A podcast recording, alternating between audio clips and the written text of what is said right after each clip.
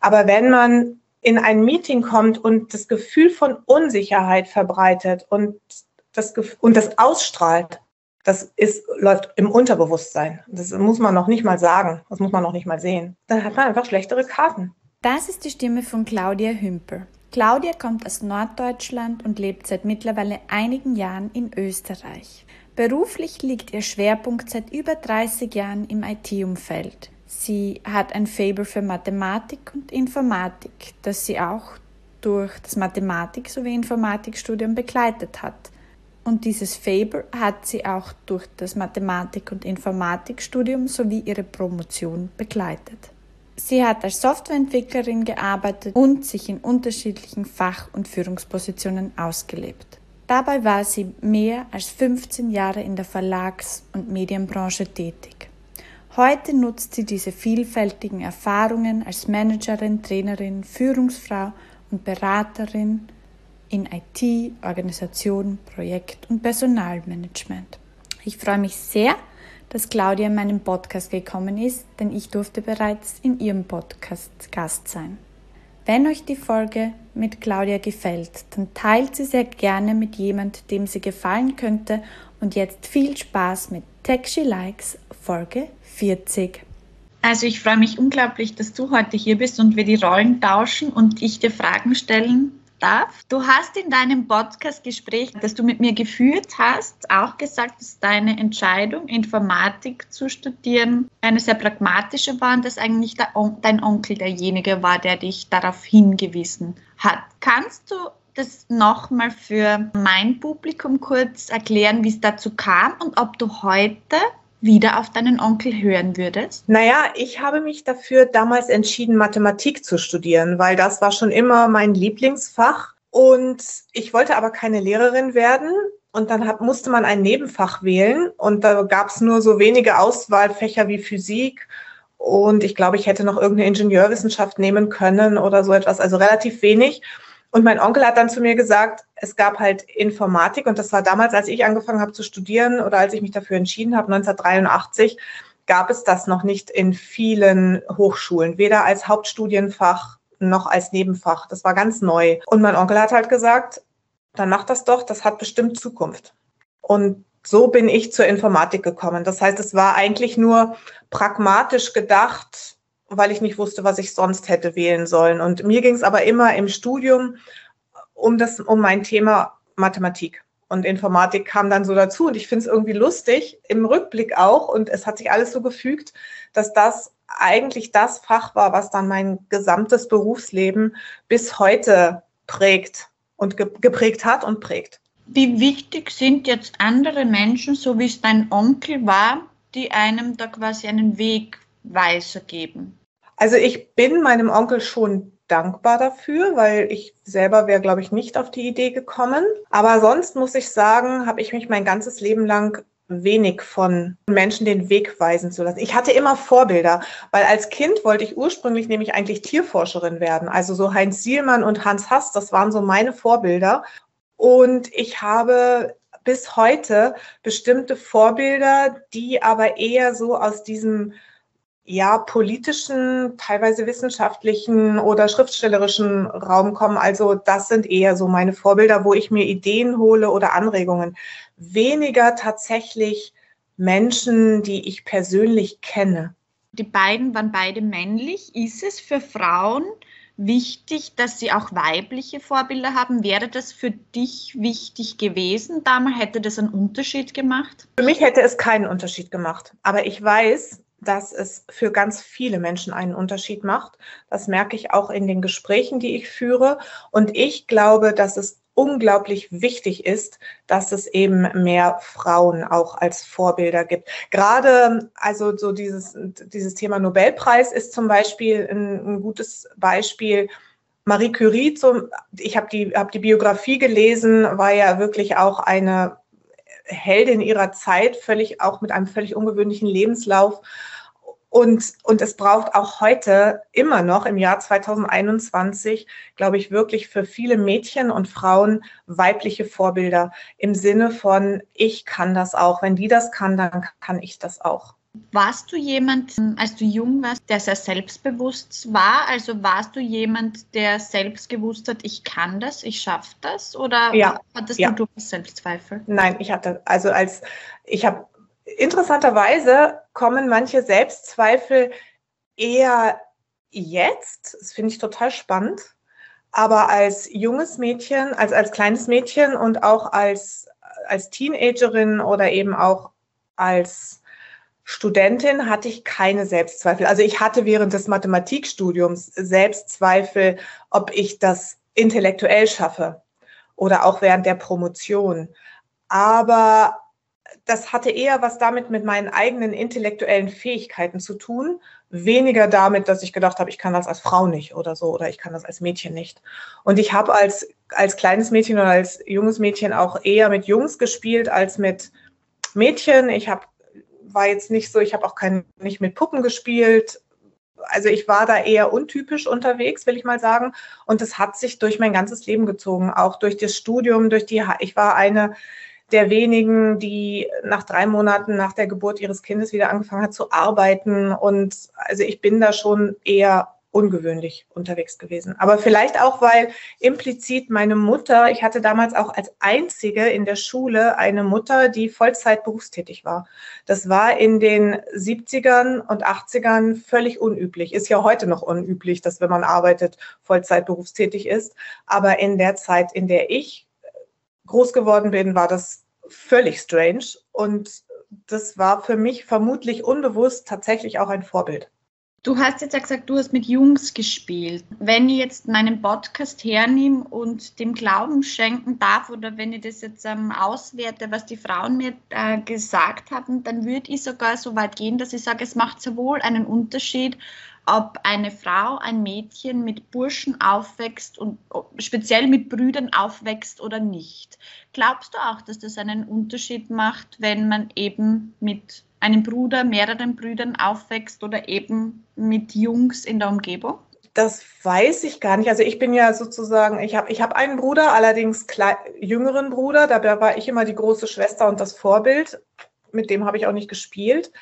Und ich hatte natürlich auch Freundinnen. Ich hatte ganz viele Freundinnen. Meine allerbeste Freundin, mit der habe ich aber auch Abenteuer gespielt. Also wir haben jetzt nicht mit Puppen gespielt, sondern wir sind, haben uns nachts aus dem Haus geschlichen und sind über den Friedhof geschlichen, um, um Abenteuer zu erleben. Und wir waren mit den Jungs und haben Baumhäuser gebaut. Ich kann, ich kann insofern nicht sagen, ob das einen Unterschied macht oder nicht, weil ich es selber überhaupt nicht anders erlebt habe.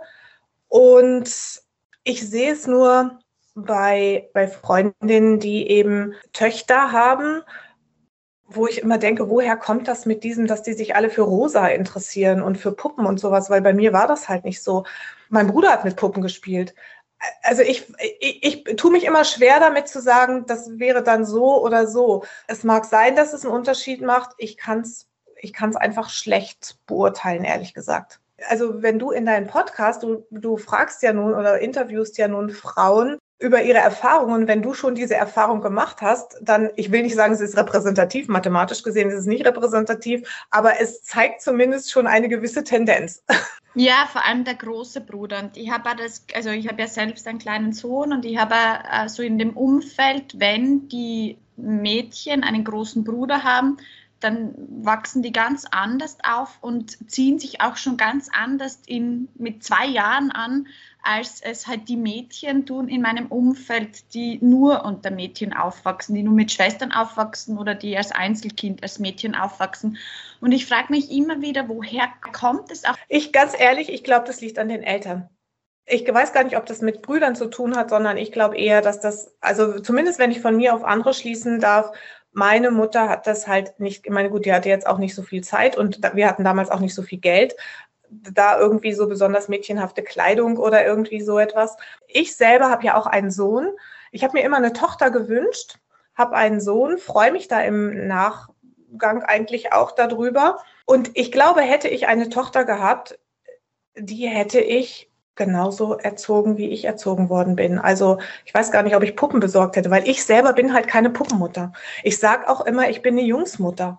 Also mir ist das völlig fremd, dieses, und wir spielen jetzt hier in der Küche, ich, ich koche gerne, aber diese ganzen, die Eigenschaften und Vorlieben, die so typischen Mädchen oder Frauen zugeschrieben werden, die habe ich halt irgendwie alle nicht. Ich weiß nicht, ob so etwas genetisch bedingt ist, ob es durch Erziehung kommt, durch das Umfeld, keine Ahnung. Da gibt es ja unterschiedliche Theorien und es gibt vermutlich für jeden dieser Ansätze genügend Beispiele. Ich denke, wenn es darum geht, mehr Frauen für Technik zu, zu begeistern oder für, für, für Informatik zu gewinnen oder für, für solche Dinge, da braucht es, glaube ich, mehr. Da braucht es tatsächlich eben zum einen, was wir schon gesagt haben, weibliche Vorbilder, zum anderen aber auch diese weniger stereotypen Unterrichtseinheiten, ja. Also manchmal fängt das ja schon bei den Schulbüchern an, dass Mädchen in der Regel als Krankenschwester dargestellt werden und Männer als Ärzte oder so.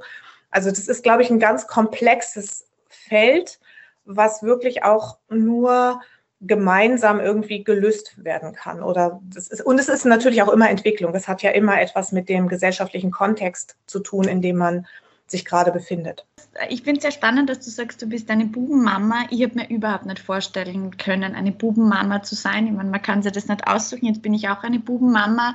Aber ich habe mir immer gedacht, boah, ich weiß nicht, ob ich das mal kann, weil ich so unter Mädchen aufgewachsen bin. Ich habe nur weibliche Freundinnen gehabt ich habe wenig mit Jungs gespielt und ich habe zwei Schwestern. Und ich war, glaube ich, auch selbst sehr das Mädchen. Also ich habe das Prinzessinnenkleid angehabt zu Fasching und habe sehr gerne mit Barbie-Puppen gespielt, bin schon sehr klischeehaft Mädchen aufgewachsen. Und ich glaube, wenn ich eine Tochter hätte, würde ich heute alles komplett anders machen und sogar noch absichtlich sie ja nicht in rosa stecken, sondern wie ich das eigentlich bei meinem Sohn gehalten habe, komplett neutral. Ich würde da, glaube ich, ähm, komplett gegen diese Stereotypen arbeiten.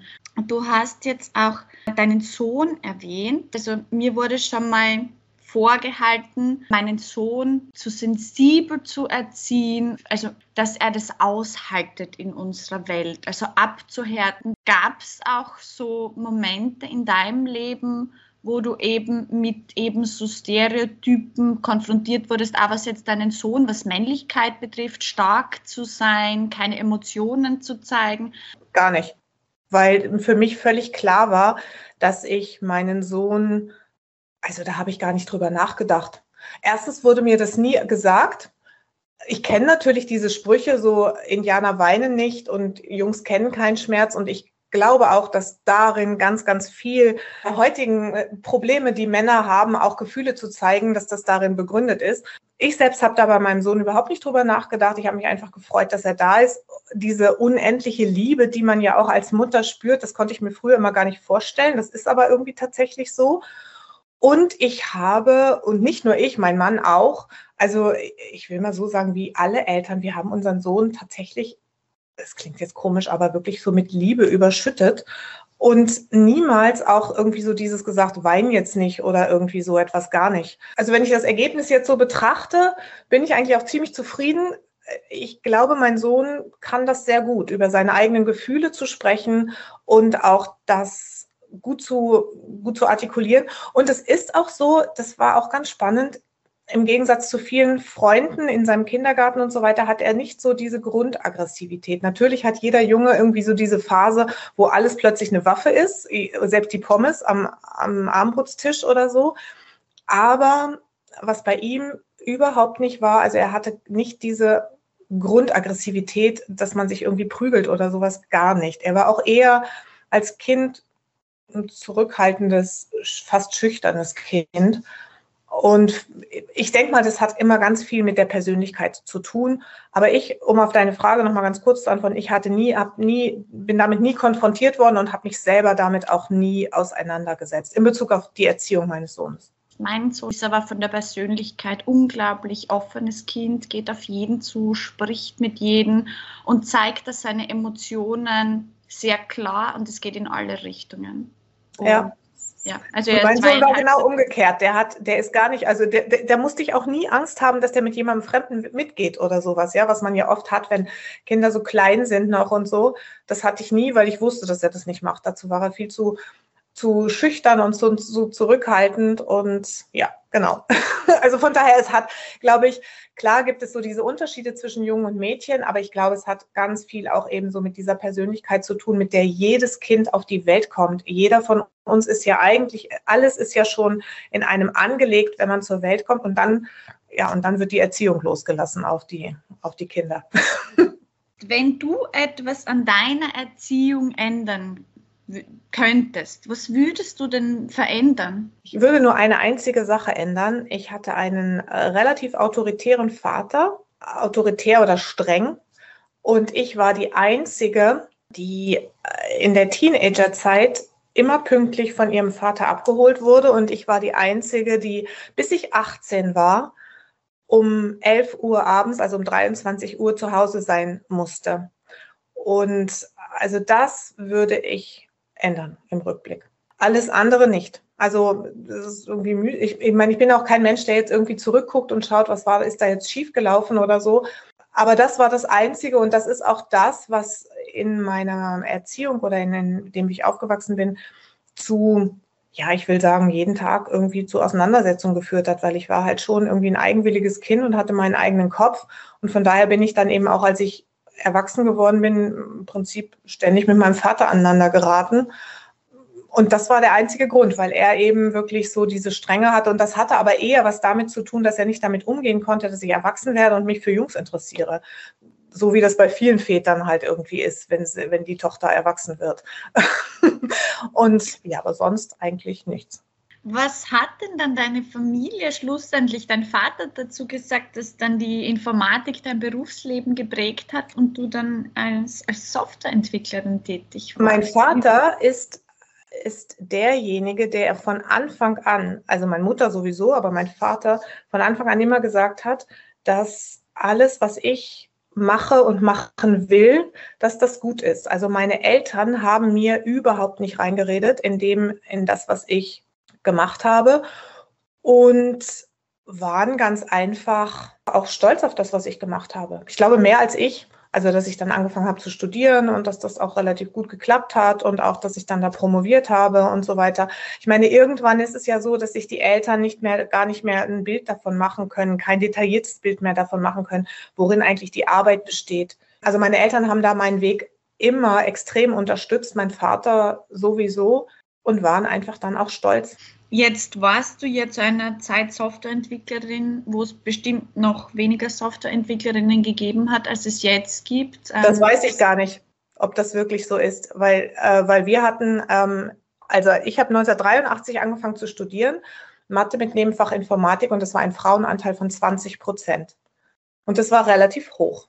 Und ich habe ja das verfolgt, weil ich ja dann hinterher auch Menschen eingestellt habe IT-Leute eingestellt habe, Softwareentwicklerinnen eingestellt habe. Und ich habe mir dann immer die Zahlen angeguckt. Bei den reinen Informatikstudiengängen, zumindest in Deutschland, war es noch 20, so um die Jahrtausenderwende so, dass 10 Prozent Fra Frauenanteil war. Also ich hatte den Eindruck, dass der Frauenanteil, nachdem ich angefangen habe zu studieren, mein Bruder ist zum Beispiel fünf Jahre jünger, der hat fünf Jahre nach mir das gleiche angefangen zu studieren da ist der Frauenanteil zurückgegangen. Ich weiß das deshalb so genau, weil ich da ja als Assistentin gearbeitet habe. Und deswegen weiß ich gar nicht, ob, ob das bei mir so ein geringer Anteil war und ob der Anteil heute wirklich höher ist. Ich bezweifle, dass das der Anteil heute höher ist als früher. Ich glaube nicht, dass es heute mehr als 20 Prozent Softwareentwicklerinnen gibt. Warum glaubst du, ist es zurückgegangen? Hast du da eine Erklärung dafür? Nee, bis heute nicht. Keine Ahnung. Wie ist es dir denn jetzt in deiner Arbeitsumgebung gegangen? Also wie war das, wie, von wie vielen warst du da manchmal auch die einzige Frau jetzt in Meetings oder auch, also hat es Lehrveranstaltungen gegeben, wo du die einzige Frau warst? Nein. jetzt viele Frauen berichten, dass sie eben die einzige Frau Nein. sind? Es hat bei mir nie Lehrveranstaltungen gegeben, wo ich die einzige Frau war. Wie gesagt, 20 Prozent, auch in der Informatik nicht. Es hat dann hinterher, als ich Assistentin am Institut für Informatik war, Lehrveranstaltungen, die ich gehalten habe, gegeben, wo ich die einzige Frau war. Das war nämlich Informatik für Elektrotechniker und für Maschinenbauer. Das war total lustig. Da saßen dann lauter Männer vor mir und ich habe denen erklärt, wie, wie das funktioniert. Das war irgendwie eine lustige Situation. Als ich dann meine erste, meine erste Stelle als Softwareentwicklerin, da war ich bei der SAP, da waren auch relativ, also relativ viele Frauen, ja. Da gab es auch Meetings. Kein Meeting, wo ich die einzige Frau war. Da war, habe ich ja als Entwicklerin gearbeitet, hinterher dann auch. Wo es dann Meetings gab, wo ich die einzige Frau war, das ist, äh, als ich dann Führungsverantwortung übernommen habe. Also ich bin ja dann Abteilungsleiterin in einem Unternehmen, Abteilungsleiterin geworden, also Leiterin der Softwareentwicklung, habe dort Projekte gemacht und so weiter. Und da bin ich natürlich dann teilweise einzige Frau gewesen, genauso wie ich auf Messen war. Ich habe in der Zeitungsverlagsbranche gearbeitet und die Zeitungsverlagsbranche ist eine, eine bis heute männerdominierte Branche. Und da war ich schon teilweise in den Meetings die einzige Frau. Um jetzt auch auf diese Lehrendenrolle zurückzukommen, wo du da vor lauter Männer gestanden bist, hast du je, da jemals blöde Sprüche ertragen müssen? Oder Nö, das hätten die sich auch nicht getraut. Also ich habe ein relativ bestimmtes Auftreten und sie waren ja dann auch abhängig davon, dass ich ihre, dass ich ihnen gute Noten gab, so ungefähr. Nee, das hat sich, also da, die, sagen wir mal so, das war ja zu einem Zeitpunkt, wo teilweise die Studenten auch älter waren als ich oder in meinem Alter.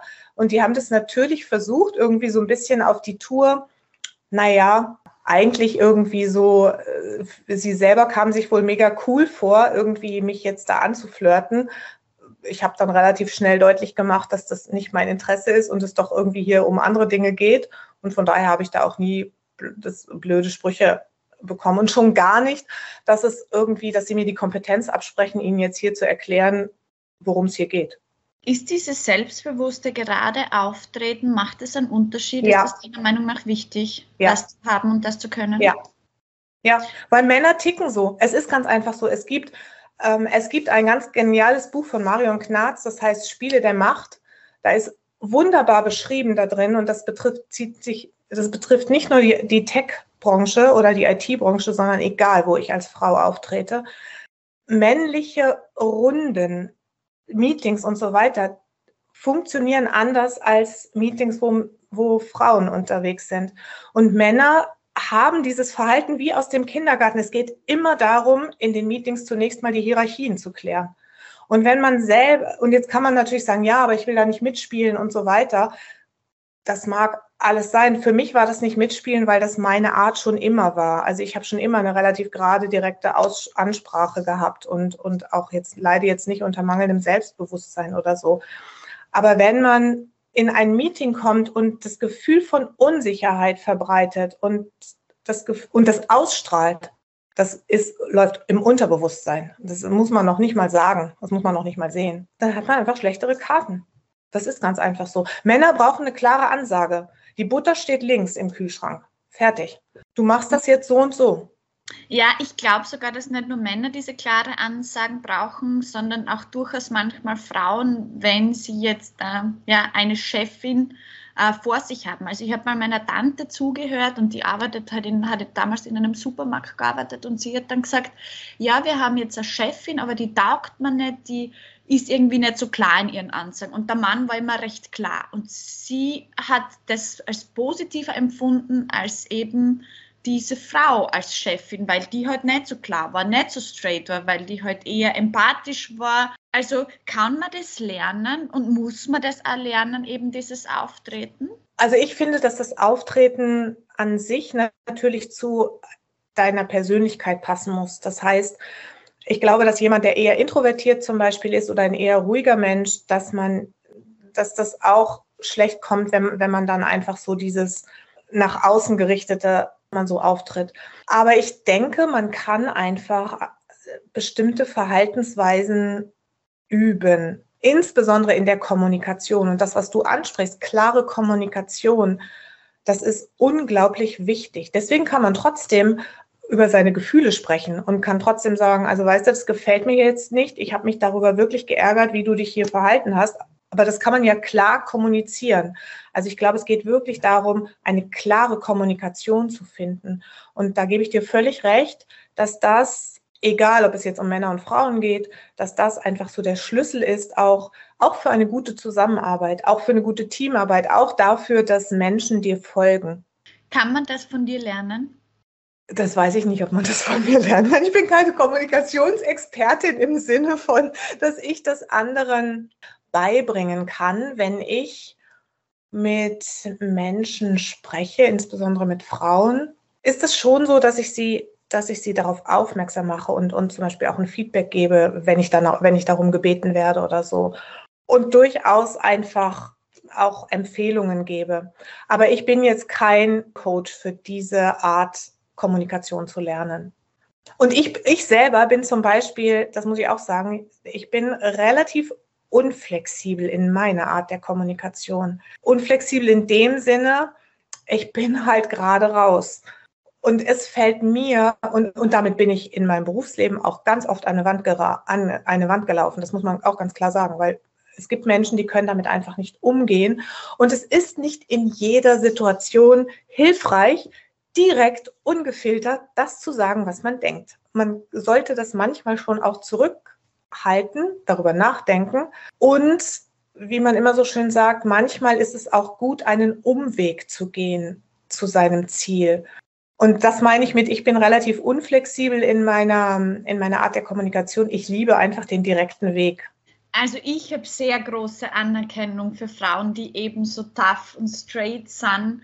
Ähm, wahrscheinlich, weil ich das selbst einfach nicht bin und die ja so klar kommunizieren können. Also ich habe da unglaubliche Bewunderung dafür. Naja, ich glaube, das hat etwas, ich glaube, das hat schon etwas mit der eigenen Klarheit über seine eigene Haltung und Meinung zu tun. Und da bin ich mir ganz sicher, dass du die auch hast. Und ich glaube, also wir haben uns ja auch in meinem Podcast oder auch im Vorgespräch so ein bisschen über unsere unterschiedlichen Wege und, oder Herkunftsfamilien unterhalten. In Teilen sind die ähnlich, in Teilen aber bist du ganz anders aufgewachsen als ich. Und da glaube ich, was so Kommunikation und Erwartung an Mädchen angeht, dass wir da schon relativ stark von unserer Herkunftsfamilie geprägt sind und von der Kommunikation und von der Art, wie in der Familie miteinander umgegangen wurde und inwieweit Mädchen bestärkt worden sind oder man in seiner Haltung bestärkt worden ist. Und da war mein Vater halt ein gutes Trainingslager. Ja, also mein Vater war komplett direkt und ich war komplett direkt und das hat dann immer dazu geführt, dass es halt gekracht hat. Das war wirklich, ich will mal sagen, sieben Jahre Trainingslager. Also jeden Tag. Und das prägt natürlich. Bist du in einem Haushalt aufgewachsen, wo ihr dann auch zu Mittag bei Tisch gesessen habt und miteinander diskutiert ja, habt? Ja, klar.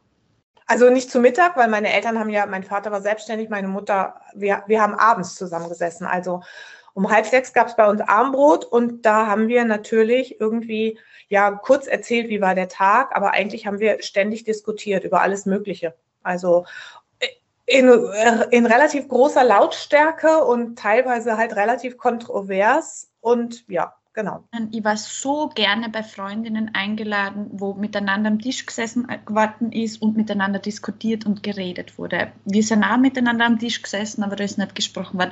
Und ich weiß, dass ich so gerne da eingeladen war, weil ich das so faszinierend gefunden habe, über was da alles gesprochen wurde. Was war denn die überraschendste Unterhaltung, die du jetzt je hattest?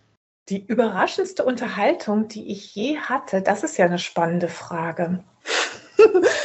da fällt mir sogar, da fällt mir ganz spontan was ein. Das war, das war 1998 im Herbst, 1998 im Herbst. Da war ich schwanger, im vierten Monat. Mein Chef wusste das auch schon. Ich habe die, ich habe zu der Zeit die Projektleitung gehabt für ein relativ heikles Projekt, wo, wo in dem, dem Zeitungsverlag, in dem ich gearbeitet habe, die ähm, ein bestimmter Bereich automatisiert werden sollte. Ich wusste schon, wann mein Mutterschutz beginnt und ich wusste, dass bis dahin eigentlich alles fertig sein musste, so ungefähr jedenfalls. Und ich hatte auch meinem Chef schon gesagt, dass ich halt eben dann und dann Mutterschutz habe, dass ich beabsichtige, drei Monate zu Hause zu bleiben, also normalen Mutterschutz und danach wieder anfange zu arbeiten. Und dann hat er mich zu sich gebeten in sein Büro. Wir haben da gesessen, war total nett, einen netten Kaffee getrunken. Und dann hat er zu mir gesagt, ob ich mir vorstellen könnte, seine Nachfolge, also er war Geschäftsführer des Unternehmens, ob seine Nachfolge anzutreten. Da war ich im vierten Monat schwanger. Und ich hatte ihm schon gesagt, wann ich in Mutterschutz gehen würde. Und ich habe ihn angeguckt wie ein Eichhörnchen, wenn es donnert. Und habe zu ihm gesagt, aber er würde sich doch noch daran erinnern, dass ich, was ich ihm gesagt hätte. Ja, ja, das wüsste er schon, aber er plant so etwas ja langfristig und er könnte sich das total gut vorstellen und wie denn da meine Meinung dazu wäre. Und da habe ich dann gesagt. Was hast du gesagt? Wie war deine Da habe ich gesagt, da kann ich, da kann ich jetzt nichts zu sagen. Hast ich habe wirklich, ich habe ihn angeguckt, habe gedacht, das glaube ich jetzt alles nicht und habe gesagt, das weiß ich jetzt noch nicht. Ist, also er könnte mich gerne dann später nochmal fragen, aber jetzt weiß ich das nicht. Jetzt kann ich das nicht sagen. Hast du es dann gemacht? Ja. Ich habe ein Jahr später, ja, ich habe es gemacht danach. Also mein Sohn ist ja 1999 auf die Welt gekommen. Ich bin im Juli dann im, Mer im April, im Juli habe ich wieder angefangen zu arbeiten. Allerdings von zu Hause muss man sagen, man konnte auch schon 1999 Homeoffice machen mit ISDN. Das ging also auch. Da habe ich dann wieder als Softwareentwicklerin gearbeitet und habe dann 2001 2001 bin ich dann Geschäftsführerin geworden. Es war eine schwierige Entscheidung, weil mein Sohn war da ja noch sehr klein. Ich hatte das Glück, habe einen Krippenplatz. Es gab in der ganzen Gemeinde, wo ich gewohnt habe, einen, einen einzigen Krippenplatz. Den habe ich bekommen. Und meine Eltern haben mich da sehr unterstützt. Mein Mann natürlich auch. Und dann habe ich mich nach reiflicher Entscheidung entschlossen, diese, das anzunehmen und Geschäftsführerin zu werden und habe mir ausbedungen, dass ich zwei Nachmittage nach Hause kann und dass ich jederzeit, wenn mit meinem Sohn irgendwas ist, halt von heute auf morgen das auch niederlegen kann und habe auch gesagt, weil wir waren eine GmbH, die Gesellschafter waren Zeitungsverlage, dass das alle Gesellschafter, das sind alles Männer gewesen, klar, alles Männer und alle hatten ihre Frauen zu Hause, die ihre, ihnen ihre Kinder erziehen und so weiter. Und ich habe gesagt, und ich möchte gerne, dass das alle Gesellschafter wissen, dass ich jeden Nachmittag, also zweimal die Woche nachmittags, wenn das die Dienstreisen und alles hergeben, dass ich dann nach Hause gehe und dass das alles so auch, dass mir hinterher keiner sagen kann, ja, aber ich müsste das, ich müsste da halt irgendwie in der Firma sein oder so, obwohl ich da, obwohl ich mir ausbedungen habe, dann eben wirklich auch Zeit für meinen Sohn zu haben. Und das hat alles wunderbar funktioniert. Als ich die Entscheidung getroffen habe und gesagt habe, ich mache das jetzt, ist eine Woche später mein Sohn ganz schwer krank geworden, hat eine Lungenentzündung gekriegt und ich war mit ihm dann im Krankenhaus. Und dann habe ich gedacht, da habe ich wirklich gedacht, das ist jetzt die Strafe. Also da habe ich, da habe ich mich wirklich für, für kurze Zeit als echt schlechte Mutter gefühlt, weil ich so gedacht habe, das ist jetzt ein Zeichen von oben, dass ich das nicht machen soll. Aber ja, er ist wieder gesund geworden und es war alles gut und Wie hast du das dann vereinbart, deinen Sohn und diese Führungstätigkeit? Ich habe ja vorher schon fünf Jahre, einige Zeit als Abteilungsleiterin gearbeitet. Zum einen habe ich mich deshalb auch dafür entschieden, weil ich wusste, dass ich super tolle Mitarbeiter habe. Weil jeder, der sich für so eine Position entscheidet, und bei Männern ist das, glaube ich, noch ausgeprägter als bei Frauen, findet das natürlich erstmal toll und denkt, das hat was mit dir zu tun und so weiter. Ja, das hat vermutlich was mit deinen eigenen Fähigkeiten zu tun. Aber jedem muss klar sein, wenn man kein, kein gescheites Team hat, keine Leute, auf die du dich verlassen kannst und wo du weißt, was die leisten können, wie du mit ihnen zurechtkommst und wie du mit ihnen arbeiten kannst, kannst du noch so tolle Führungskraft sein, es wird sowieso nichts. Und ich wusste, dass ich ein sensationelles Team habe, dass ich, dass das sensationelle Mitarbeiter sind, dass die das gut finden, dass ich das, diese Nachfolge antrete und dass die mich voll unterstützen und dass ich mich jederzeit auf alle verlassen kann. Das war ein ganz wesentlicher Punkt, sonst hätte ich mich dafür nie entschieden ich habe das einfach irgendwie gemacht und natürlich gab es, war das stressig. Das war ist jetzt nicht so, dass das irgendwie so im, im Vorbeigehen irgendwie passiert ist. Und es gab Situationen, gerade meine, mein Sohn war damals zwei. Natürlich ist es so, dass, dass Kinder dann krank werden, gerade wenn sie im Kindergarten sind und so weiter. Aber ich hatte einfach eine super Unterstützung durch meine Eltern, die, meine Mutter war damals schon in, in, in Rente. Mein Vater hat auch weniger gearbeitet zu der Zeit und die haben dann einfach, sind dann auch eingesprungen, wenn, wenn, wenn mein Sohn krank war, haben sich viel um ihn gekümmert. Und ich habe mir das auch mit meinem Mann ganz gut aufgeteilt, der das auch befürwortet und unterstützt hat. Also wir haben uns das wirklich ganz gut geteilt und das, das hat schon funktioniert. Hast du jemals an deiner Führungsrolle gezweifelt? Ja, das habe ich relativ früh also ich bin auch schon, als ich Abteilungsleiterin geworden bin, weil ich wusste ja nicht, wie das geht und was ich da tun muss und so weiter. Und wenn man aus, als Kollegin, also ich war vorher ja Kollegin, also und dann wurde ich Führungskraft, also Chefin sozusagen. das war schon eine Herausforderung. Ich habe als allererstes erstmal irgendwie einen Kurs bei der Volkshochschule besucht. gute Führung und gute Kommunikation, damit ich das Gefühl habe, damit ich irgendwie so ein bisschen ein paar Grundlagen lerne. Und habe mich da auch irgendwie immer weitergebildet. Und natürlich habe ich zwischendurch auch gezweifelt, ob ich das gut mache, ob das richtig ist so und so. Das habe ich immer, immer wieder mal, will ich mal sagen. Also immer wieder mal mir die Frage gestellt. Und ich habe mir halt eben auch da ähm, Feedback eingeholt. Also ich habe zum einen meine Mitarbeiter und Mitarbeiterinnen gefragt, meine Kollegen. Ich habe zwischenzeitlich mir auch externes Coaching gesucht, um einfach dort besser zu werden und mich zu reflektieren und auch, ja, und, und einfach auch in diese Rolle reinzuwachsen und, und die immer besser auszufüllen. Mir ging es ähnlich wie dir. Ich bin auch von der Mitarbeiterin zur Führungskraft aufgestiegen. Irgendwie war das sehr, sehr schwierig für mich. Und ich habe damals, ich habe mir überhaupt keine Hilfe gesucht. Also heute würde ich das komplett anders machen und ich würde mir genauso wie du Mentoren, Coaches ja. und so weiter suchen. War das was, was du aber äh, dir wirklich selbst gesucht hast oder ist das auch vom, vom Unternehmen auch forciert worden? Nein, das habe ich mir selber gesucht. Da hätte ich meinen Chef das auch selbst bezahlt? Ja, genau. Hätte ich meinen Chef gefragt, hätte er das vermutlich finanziert. Ich bin da gar nicht auf die Idee gekommen. Und ich hätte ihn auch nicht gefragt, obwohl er mich ja sehr gefördert hat und ich natürlich auch, auch aufgrund seiner Förderung und seines Mentorings überhaupt in diese Rolle mitgekommen bin oder in diese Position. Aber ich hätte ihn jetzt nicht gefragt, wie, wie Führung geht oder so.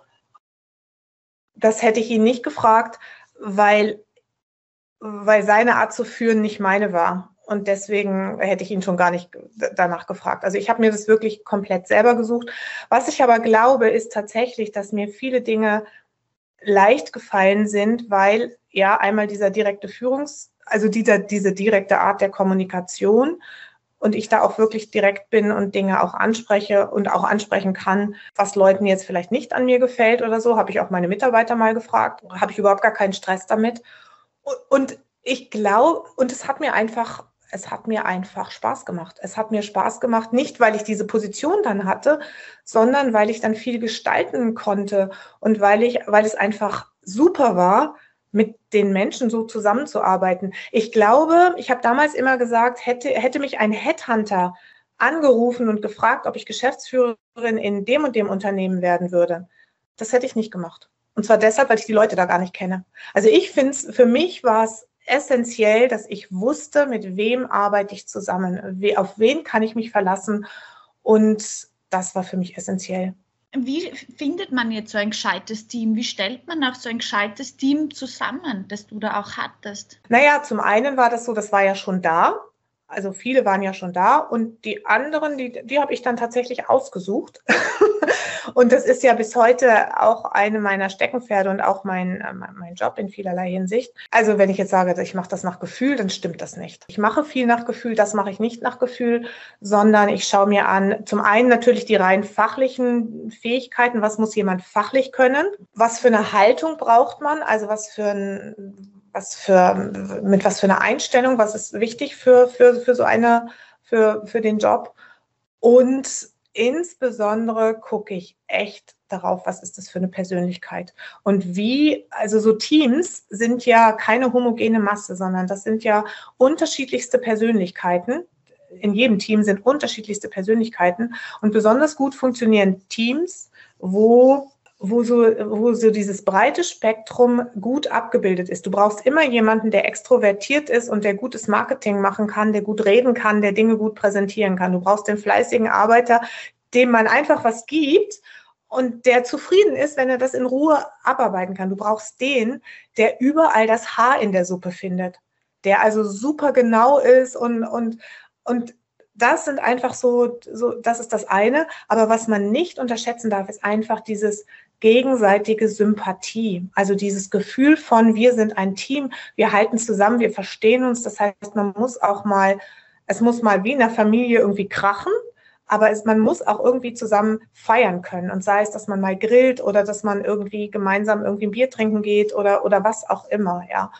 Also ich glaube, ich habe einfach ein Gespür dafür. Ich glaube, ich habe einfach ein Gespür für Menschen und wer mit wem gut zusammenarbeiten kann. Ich glaube, das ist eine meiner mir innewohnenden Talente, die sich natürlich durch die Erfahrung auch über die Jahre hinweg und über das, was ich da gemacht habe, die sich da ausgeprägt hat. Ich würde auch von mir behaupten, dass ich ein gutes Gespür und Gefühl für Menschen habe, aber damals zu der Zeit, ich meine, ich war sehr jung und komplett unerfahren, aber die Teamaufstellung, die ich gemacht habe oder das Team, das ich mir gesucht habe, das war keine gute Wahl ähm, rückwirkend betrachtet, glaube ich, so wie ich das aufgestellt habe. Also, und äh, weil ich auch nicht auf das geachtet habe, was du auch schon erwähnt hast. Also man braucht diesen Fleißigen, man braucht die Person, die präsentieren kann. Also bei mir waren alle irgendwo sehr ähnlich. Ja, und das ist, aber ganz ehrlich, das ist gut, dass du das ansprichst, Daniela. Das machen ganz, ganz viele. Ganz viele suchen sich Menschen, die ähnlich sind. Ich suche mir auch Menschen gerne, die ähnlich sind. Aber Ähnlichkeit bei mir bezieht sich auf Werte, auf die Werte und auf so etwas wie eine Grundsympathie und nicht auf Ähnlichkeit in, in, in, in, in Kompetenzen oder Persönlichkeiten. Und das machen aber, das, da bist du nicht die Einzige. Ich, ich würde mal, ohne dass ich Studien kenne, das machen 75 bis 80 Prozent der Leute suchen sich. Und das erkennt man auch in Führungsetagen. Dass gerade Führungskräfte, je höher sie steigen, die holen sich lauter Leute um sich rum, die genauso ticken wie sie selber. Und das macht, ist ein, eine große Gefahr und führt teilweise auch zu einem toxi kann auch, kann auch zu einem toxischen ähm, Klima führen. Wenn das zum Beispiel irgendwie so ein Choleriker ist oder jemand so von wegen, nur die Harten kommen in den Garten, dann holt er sich lauter solche Leute oder Speichellecker, die ihm genau das irgendwie jederzeit immer widerspiegeln. Die wenigsten Leute können tatsächlich mit konstruktiver Kritik umgehen und da muss ich ganz ehrlich sagen, da bin ich meinem früheren Chef, der mich ja im Prinzip so gefördert und dann eben auch zur Geschäftsführerin gemacht hat, bin ich wirklich dankbar, weil das war ein total toleranter Mensch. Der hat einfach, es hat auch nur drei Doppelsekunden gedauert, bis ich mich das erste Mal mit dem angelegt habe, aber der konnte super gut damit umgehen. Also der fand das, glaube ich, sogar gut und der konnte wirklich mit diesen unterschiedlichen Meinungen gut umgehen. Ich hatte kürzlich eine Frau in meinem Podcast, den kürzlichen, den ich veröffentlicht hatte, und die hat gesagt, Frauen unterstützen Frauen nur bis zu einem bestimmten Grad. Ähm, die wenigsten wollen sich die eigene Konkurrenz heranzüchten. Wie war das jetzt bei dir auch in deiner Führungsrolle? Hattest du da Angst, dir auch deine eigene Konkurrenz heranzuzüchten, Nö. die dich dann ablösen? Nein, Oder? also das, das ist aber, also das ist, das ist ein Gedanke, den hatte ich noch nie. Ich hatte noch nie irgendwie diesen Gedanken, naja, den hole ich mir jetzt nicht, weil der könnte ja meine Rolle einnehmen. Das ist immer noch nach wie vor typisch. Ich finde, die echte Stärke liegt in Kooperation statt Konkurrenz. Und es ist, umso bessere Leute du dir ranholst, umso besser bist du. Und ich kann mich gut daran erinnern, also der Mitarbeiter, der der dann für mich, als ich Geschäftsführerin geworden bin, die Nachfolge angetreten hat als Leiter der Entwicklung, den habe ich als, auch als Softwareentwickler eingestellt ich habe gedacht, der macht das viel besser als ich. Der, das denke ich bis heute. Der kann das viel besser als ich. Und ich, hab, ich weiß, dass ich dem Unternehmen einen großen Dienst erwiesen habe, dass ich ihn eingestellt habe, dass er Mitarbeiter, also dass er Entwicklungsleiter geworden ist und so weiter, weil das ist ein unschätzbarer Schatz, wenn man Menschen hat um sich herum, die in ihre wahre Kraft kommen und die wirklich ihre Stärken leben. Und der konnte das viel besser als ich. Der, der hat der, der, war echt als Entwicklungsleiter deutlich besser als ich. Ja, also ich unterschreibe das komplett, aber ich habe das auch erlebt, dass ähm, gerade Führungskräfte, glaub, egal ob es jetzt ich, Männer oder Frauen sind, wenn ich so mir erinnere, war das eigentlich wohl vielleicht tendenziell doch eher Frauen nicht die eigene Konkurrenz, ja, nicht die Ablöse heranzuzüchten. Ich habe das bei Männern erlebt, dass die das gemacht haben. Ähm, weil, aber natürlich, weil, weil ich natürlich auch in so männerdominierten in so einer männerdominierten Branche gearbeitet habe, die haben sich auch alle keine echten Nachfolger geholt, weil sie Angst hatten, dass die dann an ihrem Stuhl sägen. Und das ist schon auch nach wie vor immer noch so ein, so ein Thema in der Wirtschaft. Und ich glaube, solange wir nicht wirklich dieses Kooperation statt Konkurrenz, solange wir das nicht wirklich leben, wird, werden sich in manchen Bereichen, wird sich nicht viel ändern. Ja, Sehe ich genauso wie du. Waren Frauen mal auf dich eifersüchtig? Das, das weiß ich nicht. Also keine Ahnung. Also habe ich selber so bewusst nicht erlebt. Mag sein, dass das mal gewesen ist, aber nicht, dass es mir jetzt bewusst gewesen wäre. Vielleicht auch, weil ich auf sowas nicht achte. Auf was achtest du? Was ist dir wichtig? In der Zusammenarbeit mit Menschen ist mir wichtig, wirklich so dieser, dieser respektvolle Umgang miteinander. Und was mir extrem wichtig ist, ist eben wirklich so diese direkte Kommunikation. Weil ich selber so bin, schätze ich das sehr, dass das eben auch andere, dass da auch andere so sind. Und was mir auch wichtig ist, ist eben so dieses klassische Zuverlässigkeit. Also wenn man etwas gesagt hat, dass man zum Beispiel irgendetwas bis dann und dann fertig macht, dass man es entweder ein, also dass man das einlösen kann, also dass man das wirklich auch macht, oder aber dass man rechtzeitig Bescheid sagt, ich schaffe das nicht bis dann und dann. Das kann ja immer passieren. Also das sind so Dinge, die mir, die mir wirklich, wirklich wichtig sind und Ehrlichkeit auch in der in der Zusammenarbeit zum Beispiel. Und das ist auch was, worauf ich schon auch immer Wert gelegt habe, in der Zusammenarbeit mit meinen Mitarbeitern oder in den Teams oder so. Oder auch jetzt, wenn ich in Projekten mit, mit Menschen arbeite, ist das, sind das genau die Dinge, die mir wichtig sind. Du hast jetzt so viel Erfahrung. Du hast Erfahrung als Softwareentwicklerin, du hast Erfahrung als Führungskraft. Was kannst du den Frauen da draußen mitgeben, die in die Tech-Branche einsteigen wollen, die in der Tech-Branche sind? Ähm, ich weiß, das ist jetzt eine große Frage ähm, und ich verlange eine kurze Antwort, aber was würdest du gefühlt mitgeben wollen? Also ich würde, ich möchte Ihnen mitgeben, sich mehr zuzutrauen, als Sie sich vielleicht jetzt zutrauen und, und was ich Ihnen auch gerne mitgeben möchte, ist, sich Hilfe zu suchen oder Unterstützung zu suchen, wenn Sie das Gefühl haben, dass Sie an irgendeiner Stelle nicht weiterkommen. Und das kann, das kann fachlich sein, das kann aber insbesondere sein, wenn es um Kommunikation geht, wenn es um, um irgendwelche Dinge mit Kollegen in den Projekten oder aber auch mit Vorgesetzten geht oder wenn es darum geht, den nächsten, vielleicht den nächsten Karriereschritt zu planen oder sich vorzunehmen und das Gefühl zu haben, hm, ich weiß aber gar nicht, wie ich das machen soll oder so. Wie findet man diese geeignete Hilfe? Es gibt ganz tolle, es gibt ganz tolle Mentoring-Programme, also zum Beispiel dieses U-Mentor, wo, in dem ich zum Beispiel auch bin. Es gibt Frauennetzwerke, es müssen aber nicht nur Frauen sein, sondern man kann sich auch von Männern Hilfe holen. Also Vernetzung ist, glaube ich, in der, in der Hinsicht sehr gut, überhaupt erstmal auch sich zu vernetzen und, und dann mit, und dann einfach mal zu fragen, zu fragen, Menschen, die man kennt, wen würdest du mir empfehlen? Und natürlich kann man auch recherchieren im Internet, ganz klar, logisch. aber wichtig ist, finde ich, glaube ich, bei so etwas, dass, dass die Chemie stimmt und dass man, dass man das Gefühl hat, auf einer Wellenlänge zu sein. Also auf einer Wellenlänge im Sinne von, dass man, dass man sich versteht, dass man, dass diese Energie, die im Unbewussten, im Unterbewussten da ist, dass man da das Gefühl hat, dass die stimmt. Vielen, vielen, vielen lieben Dank. Sehr gerne. Das hat mir total Freude gemacht. Das war die Folge mit Claudia Hümper. Wenn euch die Folge gefallen hat, dann freue ich mich sehr, wenn ihr Techshy Likes abonniert bei Apple Podcast und Spotify und wenn ihr gerade bei Apple auch eine Bewertung dalasst.